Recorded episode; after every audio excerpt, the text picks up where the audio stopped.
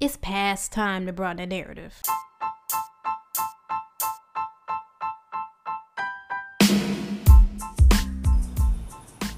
Hello, and welcome to another episode of Broadening the Narrative. This is a podcast where I talk to some of my favorite people who have broadened the narrative for me. I'm your host, Nikki Pappas, and I'm so glad you're here. On today's episode of Broadening the Narrative, I am joined by my dear friend of a decade, Ruth Hugino. If you listened to the earlier episode on singleness in the church, Ruth was one of the women who shared on that episode. Today, we will be discussing Ruth's ongoing journey in questioning her racial identity and what that means for her. Just so we're all on the same page regarding what is meant by race and ethnicity, I will share definitions from the Lexicon, Common Language and Terms document that's part of the What Lies Between Us journal and guide put out by the organization Brownicity. Race categorizes people based on the presumption of shared physical and biological characteristics. As white Europeans colonized and enslaved groups, racial categories became a crucial means to sustain their dominant relations of power and privilege, further institutionalizing a racial hierarchy. Among the personal consequences of such categories is that identities are forced to fit into racial categories on the assumption that they reflect a person's ancestral heritage.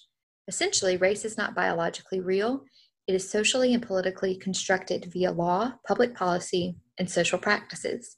For example, a person who could be categorized as black in the United States might be considered white in Brazil or colored in South Africa.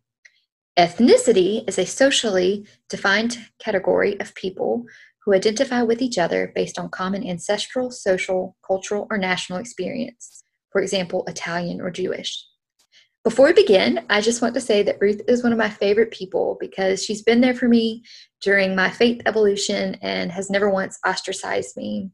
So, thank you, Ruth, for your steady and safe friendship for me and for coming onto the podcast.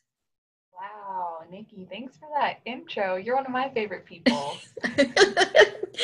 well, let's jump in. Can you tell us a little about yourself and your background?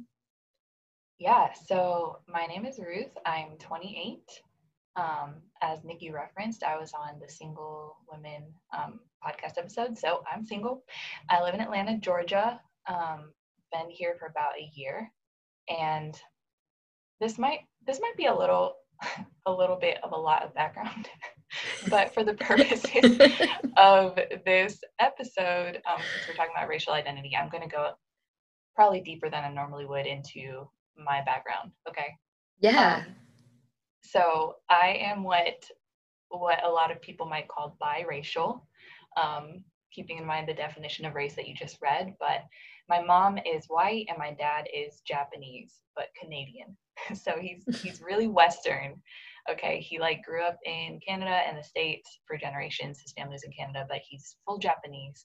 So my um, like my makeup is half Japanese, half white, and I was born here in the States, but I grew up in Japan, where my parents um, used to be missionaries.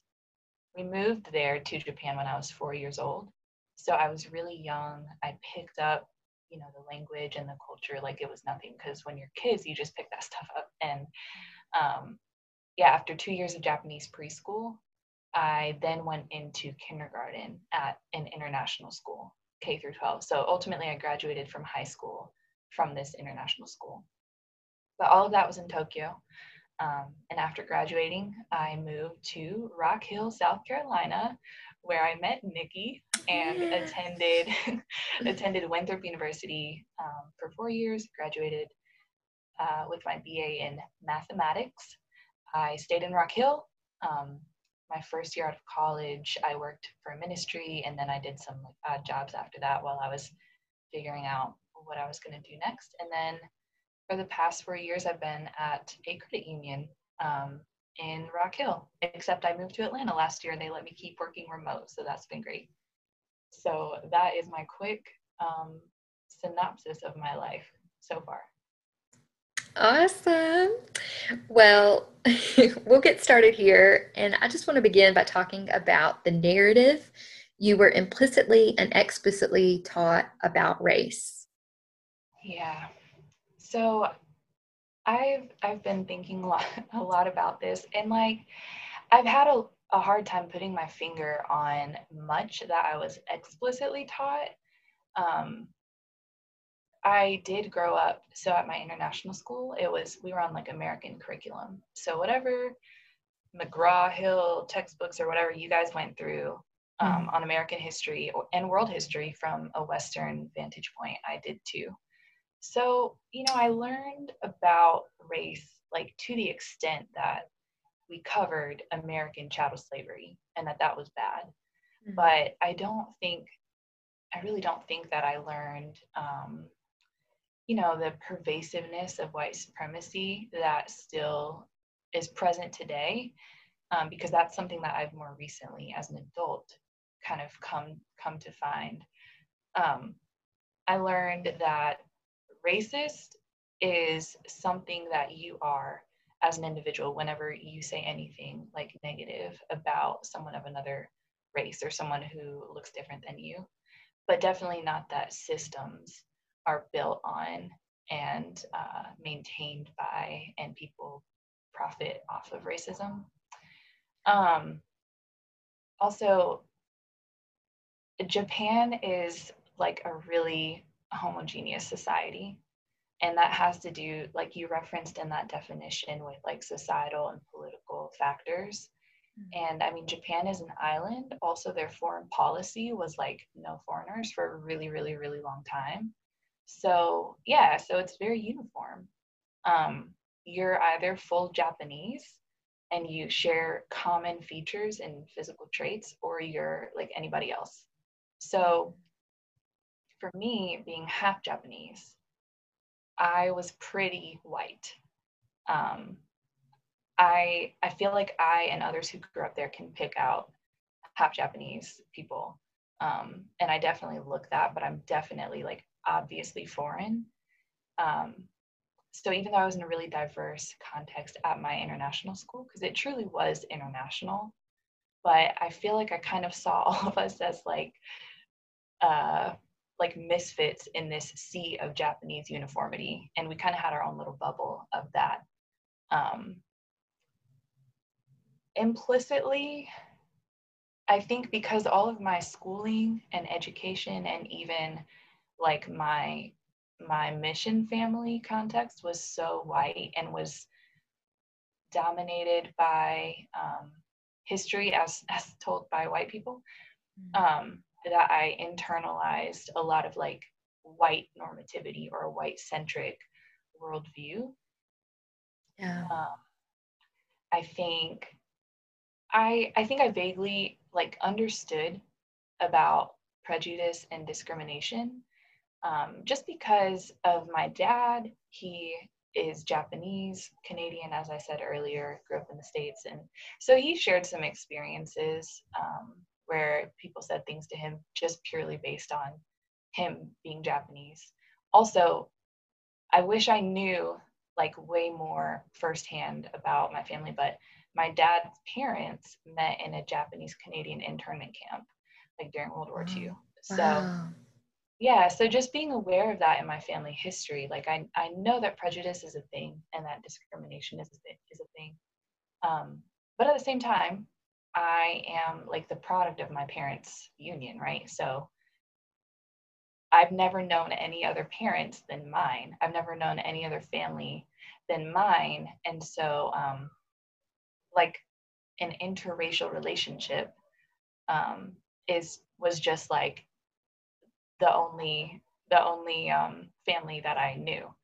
Um, so that's nothing to like blink at for me. And I've realized in my adult life that that's kind of like edgy for some people to date outside of like to date someone who doesn't look like them. Mm-hmm. Um, but that was very much the norm for me.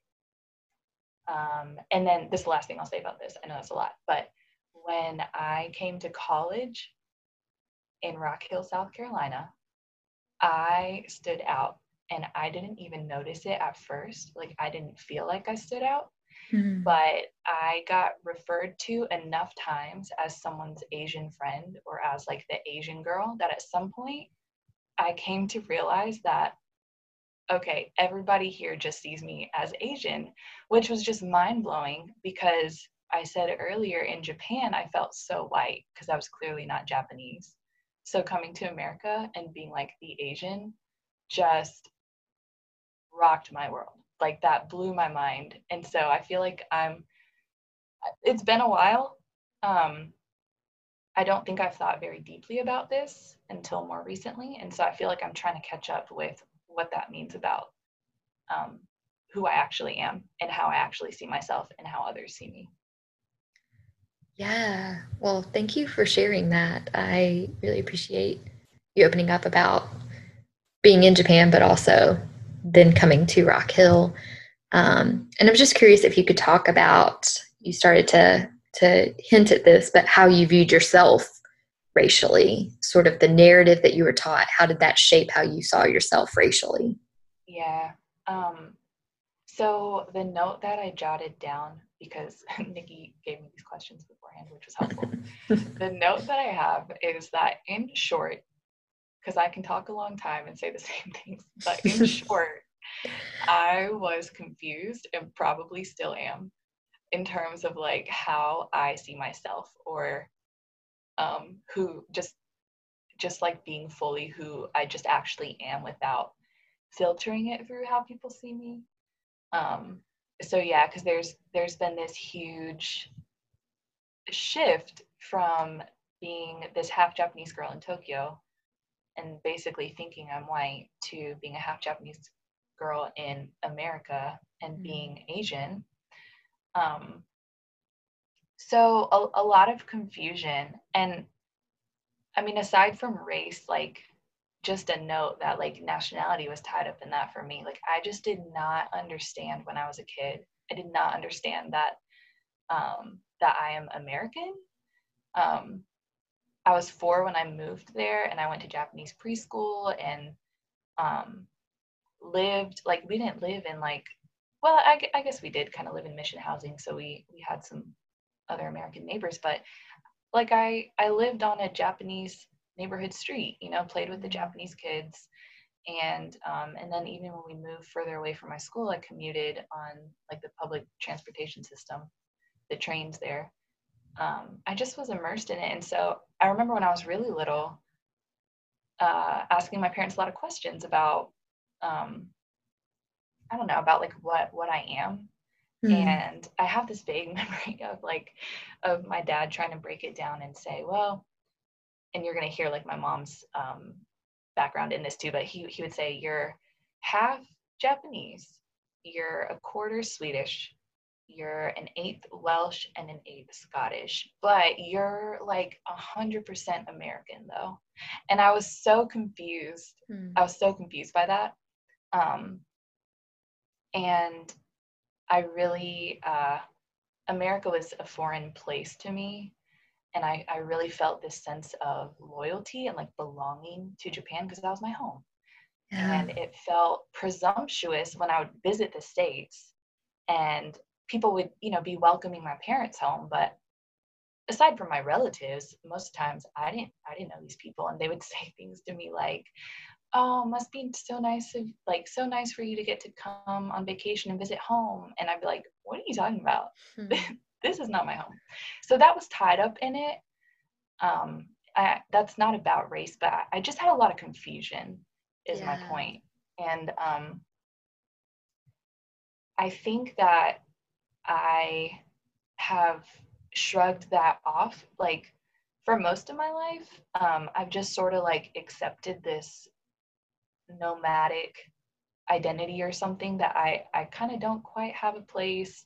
Like if I'm if I'm answering any sort of demo, demographic question on like a survey or you know my ballot or anything like that and asks about race if there's an other box generally i'm that um, and if that's not an option and i'm forced to choose and the choice is like white or asian i legitimately don't know what to do so um, so yeah i think i I think I have a lot of confusion around that, and I only recently started. I don't know, like feeling like it mattered. Maybe that I think through that. Hmm. So that was still kind of a long answer, but. no, I loved it. Thank you for sharing that. Well, for this next question, I have a little bit that I'm going to read, so buckle up. Um, uh, chapter 14 in the book, So You Want to Talk About Race by Ijeoma Oluo, is titled, What is the Model Minority Myth? And on page 193, she wrote, originally coined in 1966 by sociologist William Petersen to profile the socioeconomic success of Japanese Americans, the myth of the model minority has become a collection of stereotypes about Asian Americans, presenting them as an ideal minority group in the eyes of white supremacy. Included in these stereotypes are presumptions of academic and financial success, social and political meekness, a strong worth ethic, dominance in math and the sciences, and strict parenting. Petersen's use of model minority was to study the success of Asian Americans, contrasting them with what he termed, quote, problem minorities. She went on to write While every racial minority in the US is subject to harmful stereotyping, the model minority myth becomes hard to combat when it's not seen as harmful because the people most harmed by it are also made invisible by it. So, who and what do we not see when we see the model minority? Quite a lot. And she goes on to list and unpack the following Pacific Islanders, extreme economic disparity, extreme educational disparity, limits on professional success, hate crimes against Asian Americans, health and safety of Asian American women, lack of political power, everyday discrimination and microaggressions against Asian Americans, and common struggle with other people of color. So I was wondering, can you talk about the model minority myth and how it's actually dehumanizing while masquerading as a compliment? Yeah, so I just want to say, and I feel like this disclaimer should be before this whole podcast. I'm not I'm not the teacher or like the expert. Um, this is new language for me. Um, but since learning about the model minority myth, um, just like recently in the, in the past couple years, I have found it to help me um, make sense mm-hmm. a little bit of of my experience. But um, how is it dehumanizing? Yeah, so I'm I'm gonna be a little anecdotal here. Okay. Yeah. So for me, when I think like sometimes people have asked me because I'm not white have I ever felt um, like someone had prejudice or stereotyped me as an Asian? Um, and the answer is for sure yes. People absolutely stereotype me. But I've always struggled because the things that are stereotypical um, of Japanese people are quote unquote like positive things like, oh, you must be, and it's it's followed by like you must be so smart. Oh i bet you like worked so hard in school. Um, i bet you're good at xyz and like those are not mean things right to say about a person just in general to um, to call someone smart to call someone good at something. Right. but the problem is that you're not you're not saying that because you actually know anything about me. Um, or like see me as a person you're saying that because it's a stereotype and so you see my features and you assume things um, without really knowing me and that's that's always harmful and it's always mm-hmm. dehumanizing to assume something about someone without knowing them um, because because you're not you're not appreciating them for the person that they actually are and like it's i i did i mentioned that i majored in math in the intro for for a reason because I know like that is one of the stereotypes mm-hmm. that yeah. Asians are good at math. And so it's something that is ironic to me, but like I didn't what if I wasn't? Like I'm not good mm. at math because because my dad is Japanese. Um, and I have these Japanese features. Like my siblings, all of them will tell you that math is not their subject. Mm. And I have four siblings. We have the same two parents. We have the same ish features. So if you think I'm Asian, you think that they're Asian too. And um, so just to draw a conclusion like that, whether you mean it as a compliment or not, without knowing someone, mm-hmm. um, strips someone of you know their full humanity. Oh, that's that's so good. Thanks for answering that. Mm-hmm. Yeah. Well, I'm wondering if you could speak to how the model minority myth hinders the dismantling of white supremacy. If you have some thoughts on that.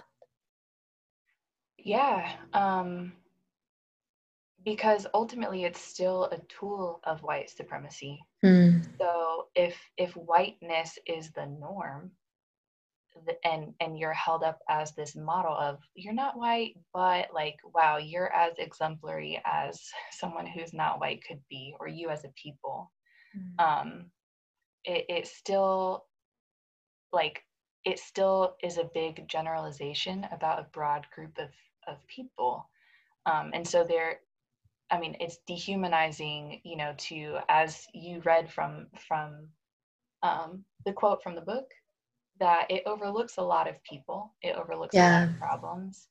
Um, and this is the next question. I'm kind of anticipating it, but um, just just that it pits Asians in particular mm. against other non-white groups. So yeah.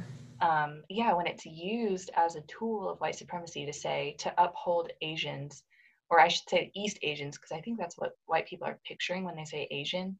Mm, I don't mm, think they're yeah. picturing like Asia is so broad. Um, but it, it pits, you know, East Asians against Southeast Asians or, mm. um, you know, Pacific Islander Asians who um, who don't share those traits that you think are stereotypical, mm. stereotypically true of Asians, as well as Black people um, when you hold up one group as the model and you use that to look at everyone else and say why can't you be more like them mm. um, that is i mean that's just vicious that's a vicious way to pit people against each other yeah yeah well did you personally were you personally impacted by the model minority myth in your life and how others treated you?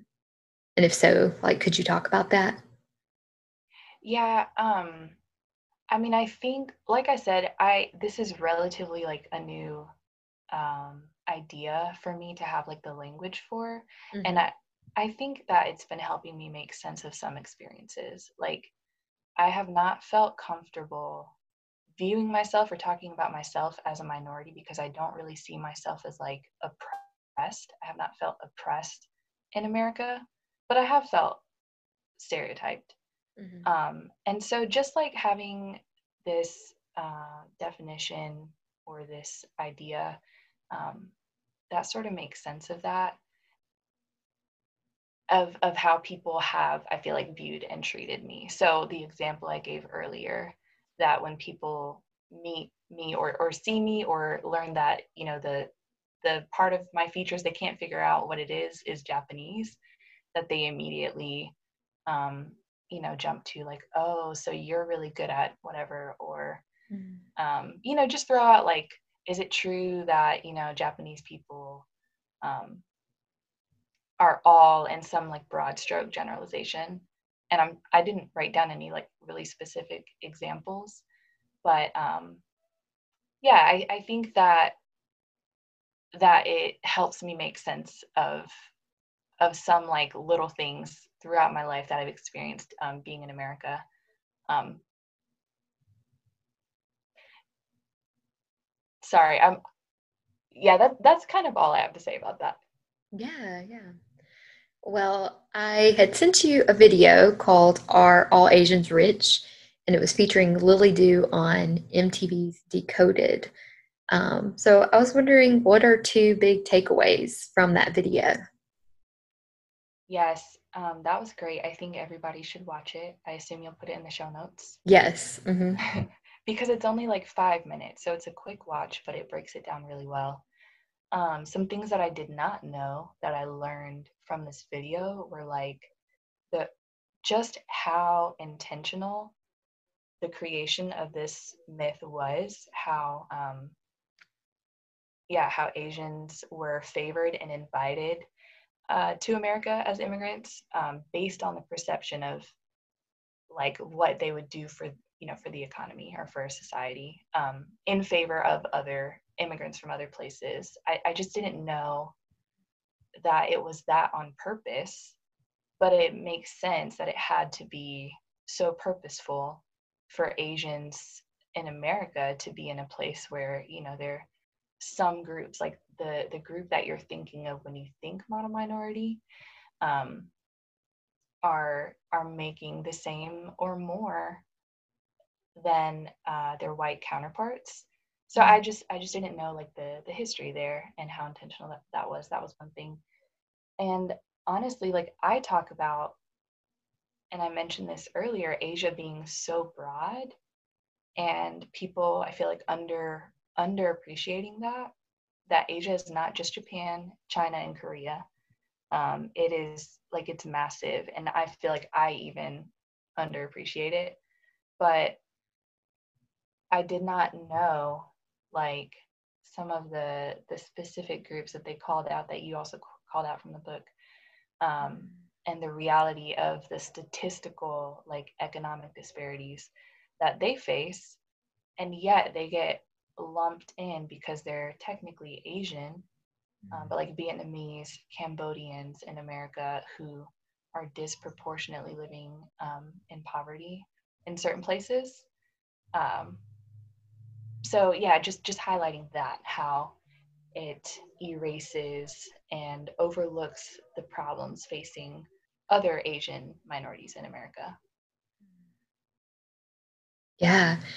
Uh, have you read The Making of Asian America, A History um, by Erika Lee or heard of it? No? No, yeah. Well, it's really good. so, um, sorry. I was just, it, yeah. Oh, I want that. Yeah. The Making of Asian America by Erika Lee, E R I K A L E. Okay. Thanks. Yeah. Um, well, so in all of this, what prompted you to begin broadening the narrative that you were taught about race?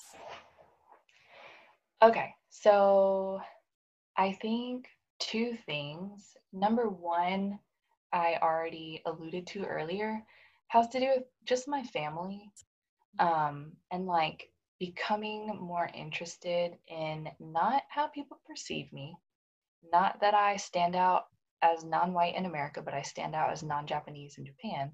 But like, who actually do I come from?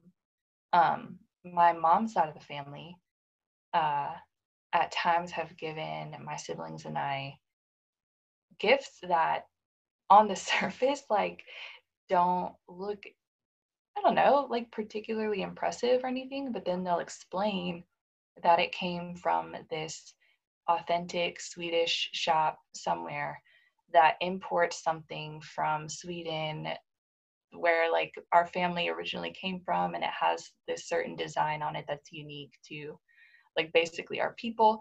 And so just like getting into that history um, mm. on my dad's side uh, a couple years ago in the summer around this time of year actually i went to a family reunion of my dad's family. Oh yeah. And yeah we went to um, both of my grandparents' hometowns. Mainly, we were in my grandmother's hometown, um, but we went to like the little town's history museum, and my family is all up in it. Like they mm. built the town, um, or at least that community, and yeah, their pictures are up there. Like these Japanese immigrant families. Um, and then you know later displaced during World War II in the internment camps out of fear.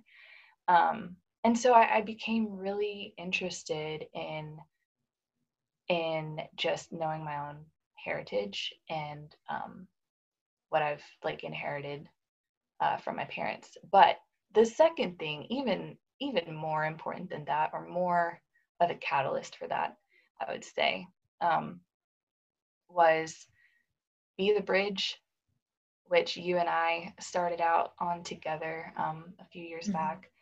And so, Be the Bridge, a racial reconciliation group that Nikki and I and some other people were a part of, um, as well as like even like the group on Facebook and then the Pass the Mic group. Yeah.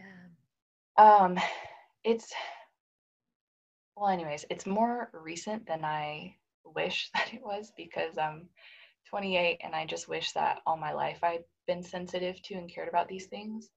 But nonetheless, like joining those groups and just listening more to other minority voices that I was not hearing in my normal day to day life and realizing that dismantling white supremacy, or I guess first recognizing white supremacy um, and dismantling it and making America and the world a more just and equitable place is on all of us.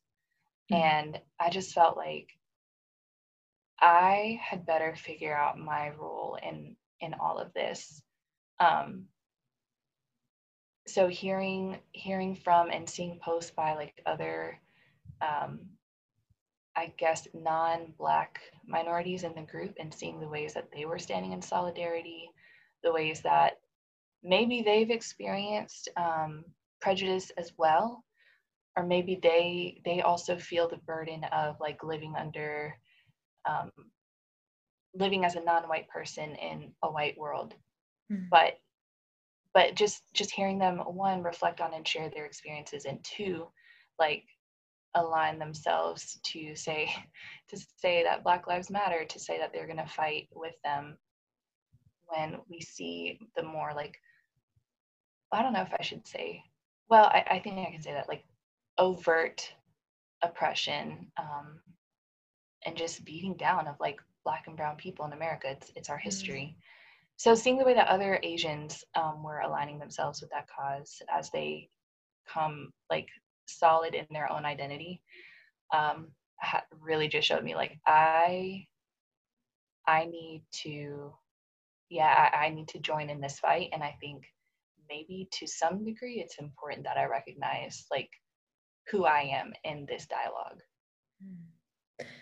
yeah can you point to a time that you knew something has to change and if so how did you know something needed to change yeah, I mean, I think I think it was that that latter part that I just said. I I can't mm. It, from the time that I was introduced to Be the Bridge and that I I saw the need to um, really intense or intentionally diversify the voices that I'm taking in.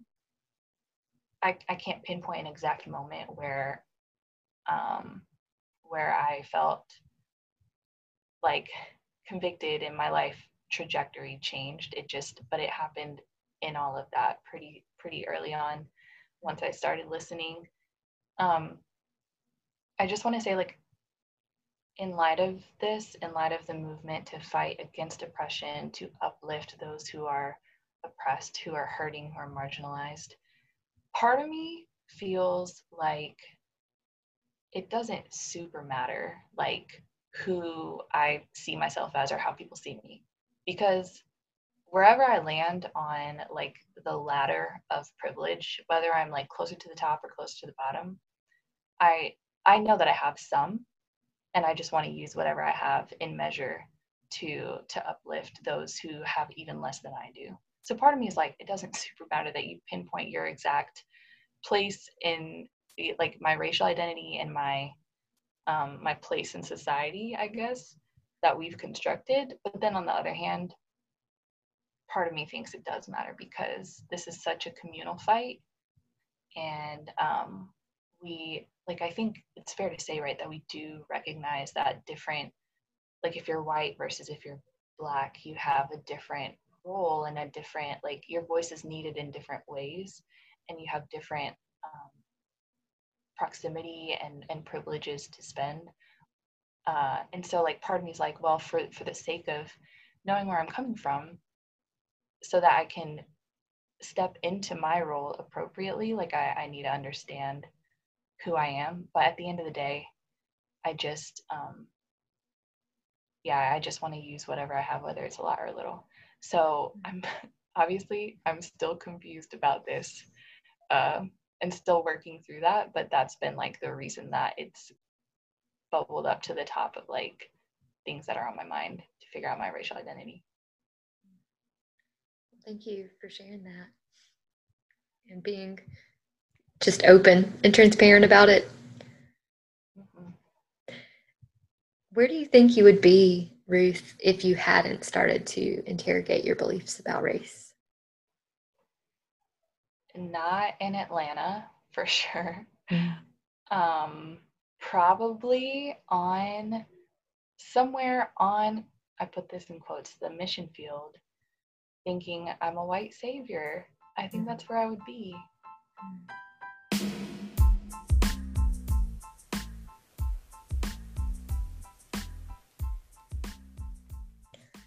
What has this journey been like for you, broadening the narrative you believed about race? Yeah, it's been um, a lot less about me than what I've the the floor you've given me on this podcast. It's been mm-hmm. more of just listening um, to people who are not like me, um, more of listening to like the non-mainstream majority culture voices that I've been fed my whole life, and just trying to learn how to see better how to see our differences, appreciate, like humanize, um, mm. undo the stereotypes that I've learned, um, confront my own biases, recognize that I that I have them, and um, you know, like own own up to that and try to work to counter them. There's been a lot of grief and anger as as you know my eyes have been increasingly opened to injustice and I've I've grieved uh, that it's there. I've grieved that I didn't know for so long or didn't see it for so long, wasn't involved for so long. Um, but then like resolve and weariness, you know, it's a, it's that's that's ongoing. Um, yeah, the cycle of, of that, I would say. Yeah. Well, another piece of the definition that I didn't read earlier for race from the lexicon put out by Brownicity, uh, says that although racial distinctions are highly problematic, conveying a concreteness that's been repeatedly shown to lack biological validity, these distinctions indeed become, quote, real through their ongoing social enactment, that is, personally, organizationally, and societally in every arena of our social world, including day to day microaggressions, pervasive stigmas, exclusionary policies, and established or lack of adequate laws. So, not to rehash things you've already said, um, but I wanted to ask specifically how have you personally experienced racial distinctions being made real through microaggressions directed at you? And did you know that was what was happening? I did not know the word microaggression until like the last few years, mm. but I've experienced them all my life. And I didn't have a word for it, but I knew it was happening. Um, yeah. It's always annoyed me. It's always made me feel either like unseen or devalued or yeah, but I've I've always chalked it up to ignorance. And a lot of like my my memories of this when I was younger um, was just sort of like things that kids would say when I came to America mm. um, out of ignorance. Or, you know, I would tell them I'm from, I'm telling them I'm from Japan. And, and they would, the next question would be like, can you say something in Chinese? And just feeling like nobody knows who I actually am. Like I literally just said Japan and they're asking me about China um, because it's all the same to them. Stuff like that. When I when I got older and like as an adult in America, um, it'd be more like Nikki, I feel so weird about this because like it'd be like Asian jokes and stuff, but sometimes I made them, mm. especially mm. early on when I kind of came to realize that like this is how people see me and this is like who I am in in this social circle. I would make the Asian jokes mm. too. Um, and so, but but at the same time, like I would be really annoyed when people sometimes when people would um, make offhanded comments or crack jokes or uh, yeah and anything to do with with my asian identity but i also see where like i internalized it so much and it gave me some sort of like position, you know, in our social circle that I would use it too on myself. So I, I see them now and I feel like I don't, I feel like I've changed so much, but I also haven't had um, maybe as much opportunity to see how I would act differently now. I definitely mm-hmm. don't, I don't, I don't think I make them the same way anymore. Um, so yeah, I, I don't, I might be too close to it to know how much I've changed or how I feel differently about them. Yeah, that's interesting that you make the point about what you internalized and then how you enacted that against yourself, even uh, because of the white supremacy that is so pervasive. Yeah. Yeah. Well, have you been tokenized and if so, is there anything you'd like to share about being tokenized? Yes, yes, and yes. Um, I I would say it's like uncomfortable and inappropriate every time, even if kind of like I said in my last one, even if I have played along, or even if someone else who's being tokenized plays along. Um, so again like with so many things in the past i didn't always have the language for what was happening or maybe i didn't feel like i could or should resist being tokenized if i felt like that's what was happening um, mm. i may have like gone along with it there sometimes there are like power dynamics at play or like social capital at stake mm. um, but i would say like anytime anytime my the fact of my being Asian checks some kind of box for you. That's that is tokenizing and I'm not here for that. Like you can you can show genuine interest, you can appreciate, you can be curious about Asian culture, all that's fine. All that's fine. But if you need an Asian face in your photo to show that you're diverse or um, which has happened, or you know, if you need an Asian spokesperson for such and such thing to show that you uh, care about minorities and you literally don't have anybody and i will fit that box for you um, and but you don't intend to actually i don't know like value any input. You don't you don't actually have anything else to offer me. You just need me to fill fill a quota or check a box. Um, that is that is just like so devaluing. Yeah. Yeah. Is there anything you would add i did have this other question like what would you say to any person politician or organization including church that tokenizes black brown indigenous asian or pacific islander people of color?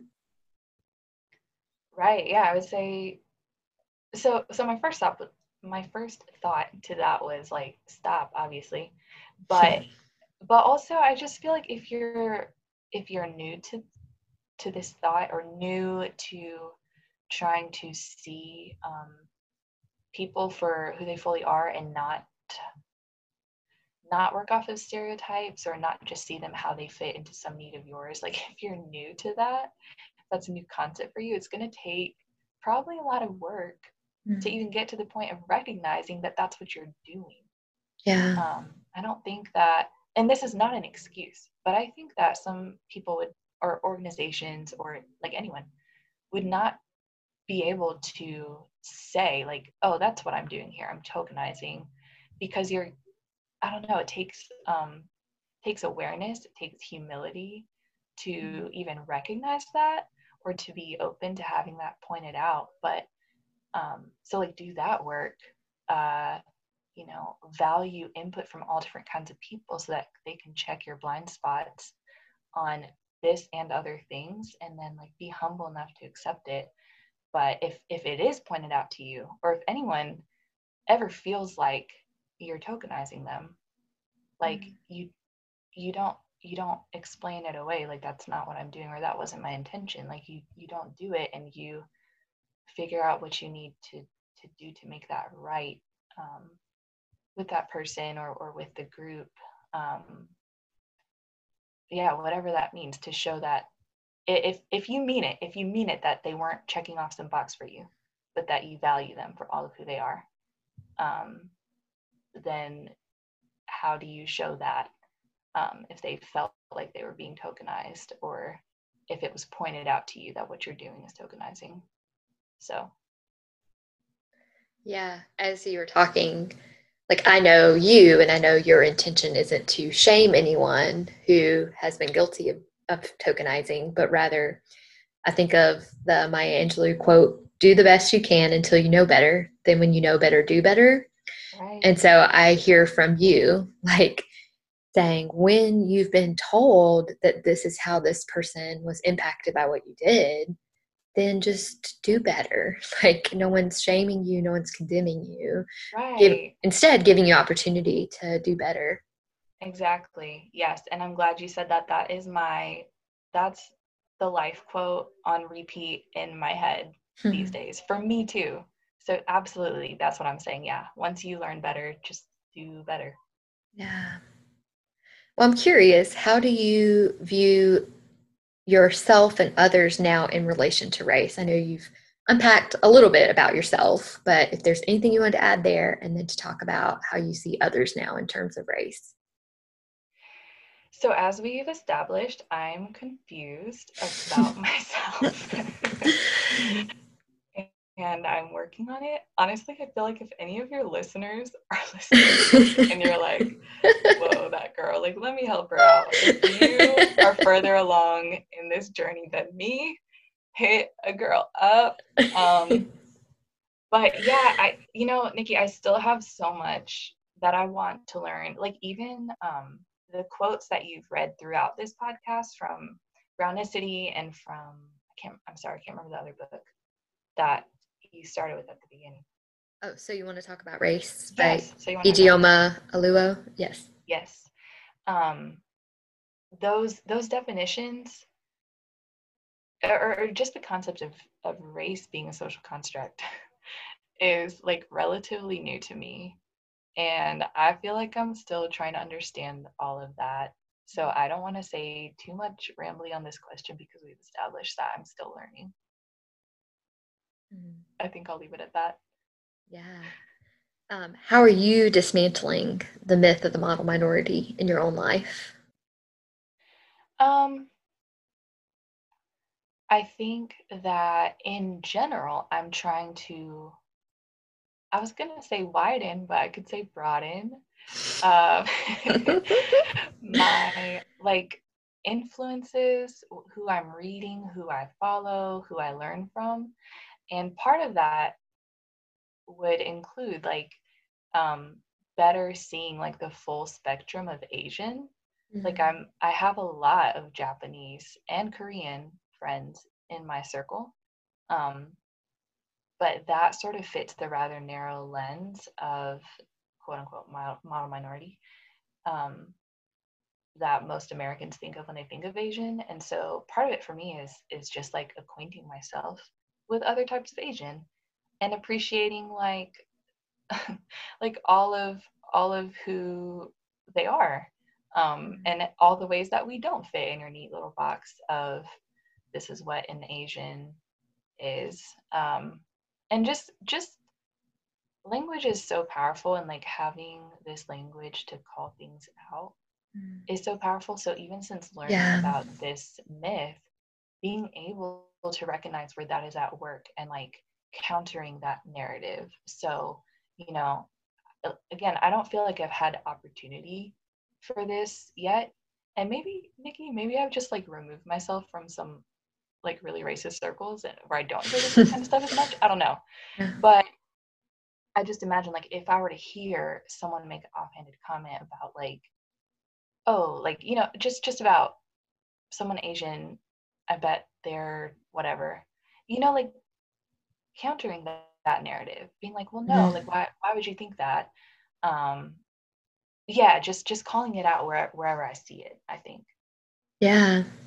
Well, we talked about this when I quoted from the book, but about the pitting of Asians against other people of color, and then I think specifically about anti-blackness and how pervasive anti-blackness is in our country. So I wanted to ask you how you resist anti-blackness within yourself and the world around you when people might look at you and see you as an expression of the model minority. Mm-hmm.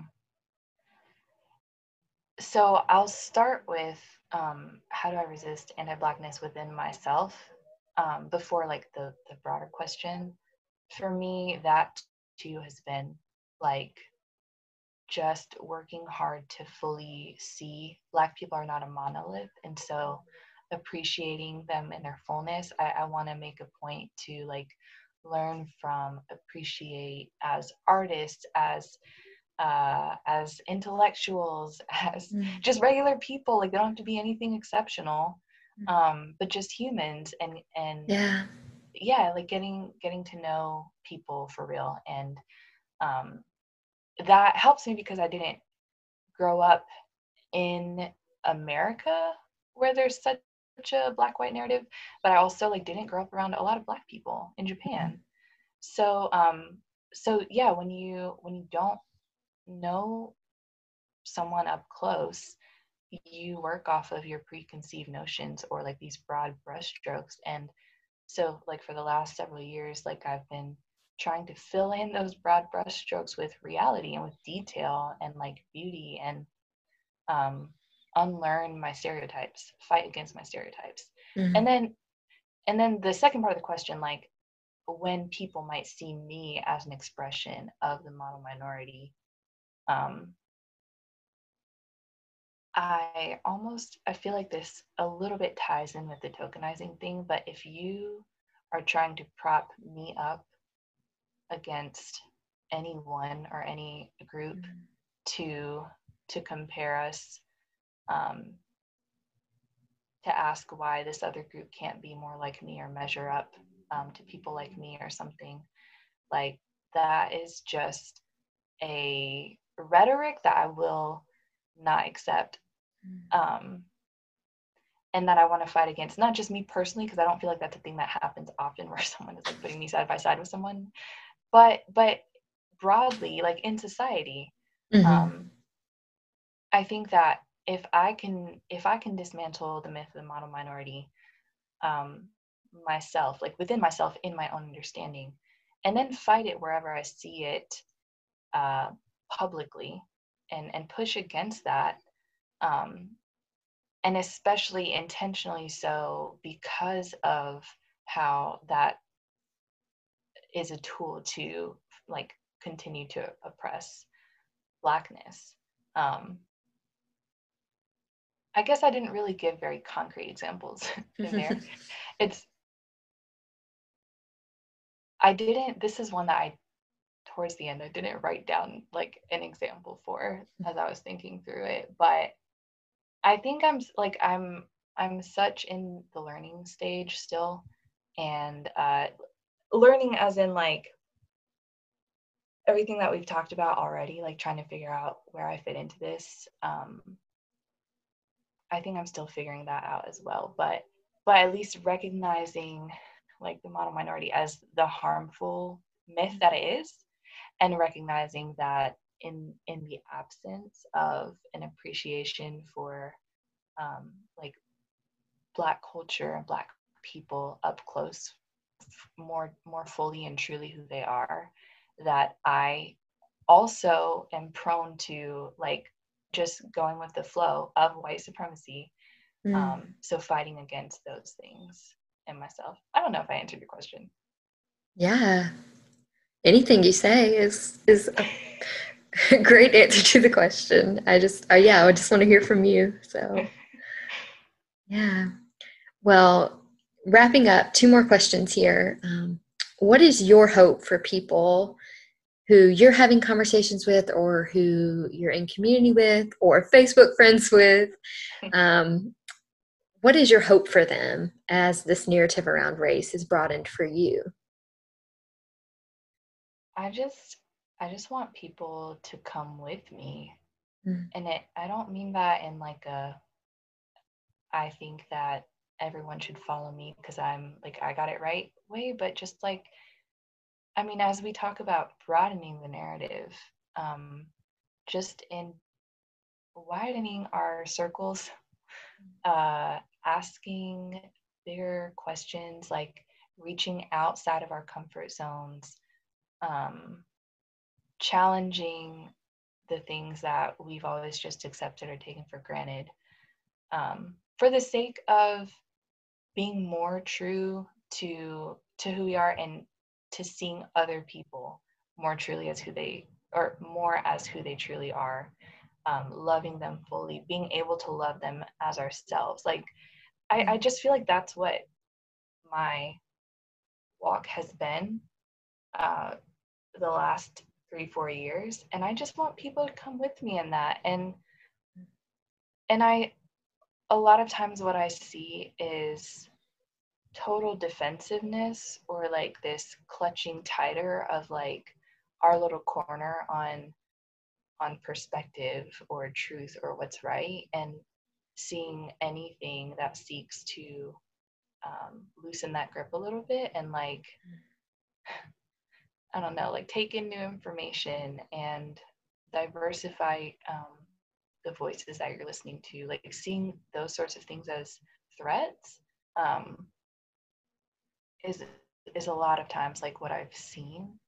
Mm. So so yeah, I don't have I don't think I have like necessarily like a super grandiose um, vision, but I, I just as it's broadening for me, I, I want those in community with me to be broadening too, and like for us all together to come to see people um, more fully and more truly and to all work together in our various respective roles, our respective levels of privilege, our respective, like, yeah, whatever, all the different parts that we bring to work together to to fight against oppression and to stand for justice. Yeah, I love that.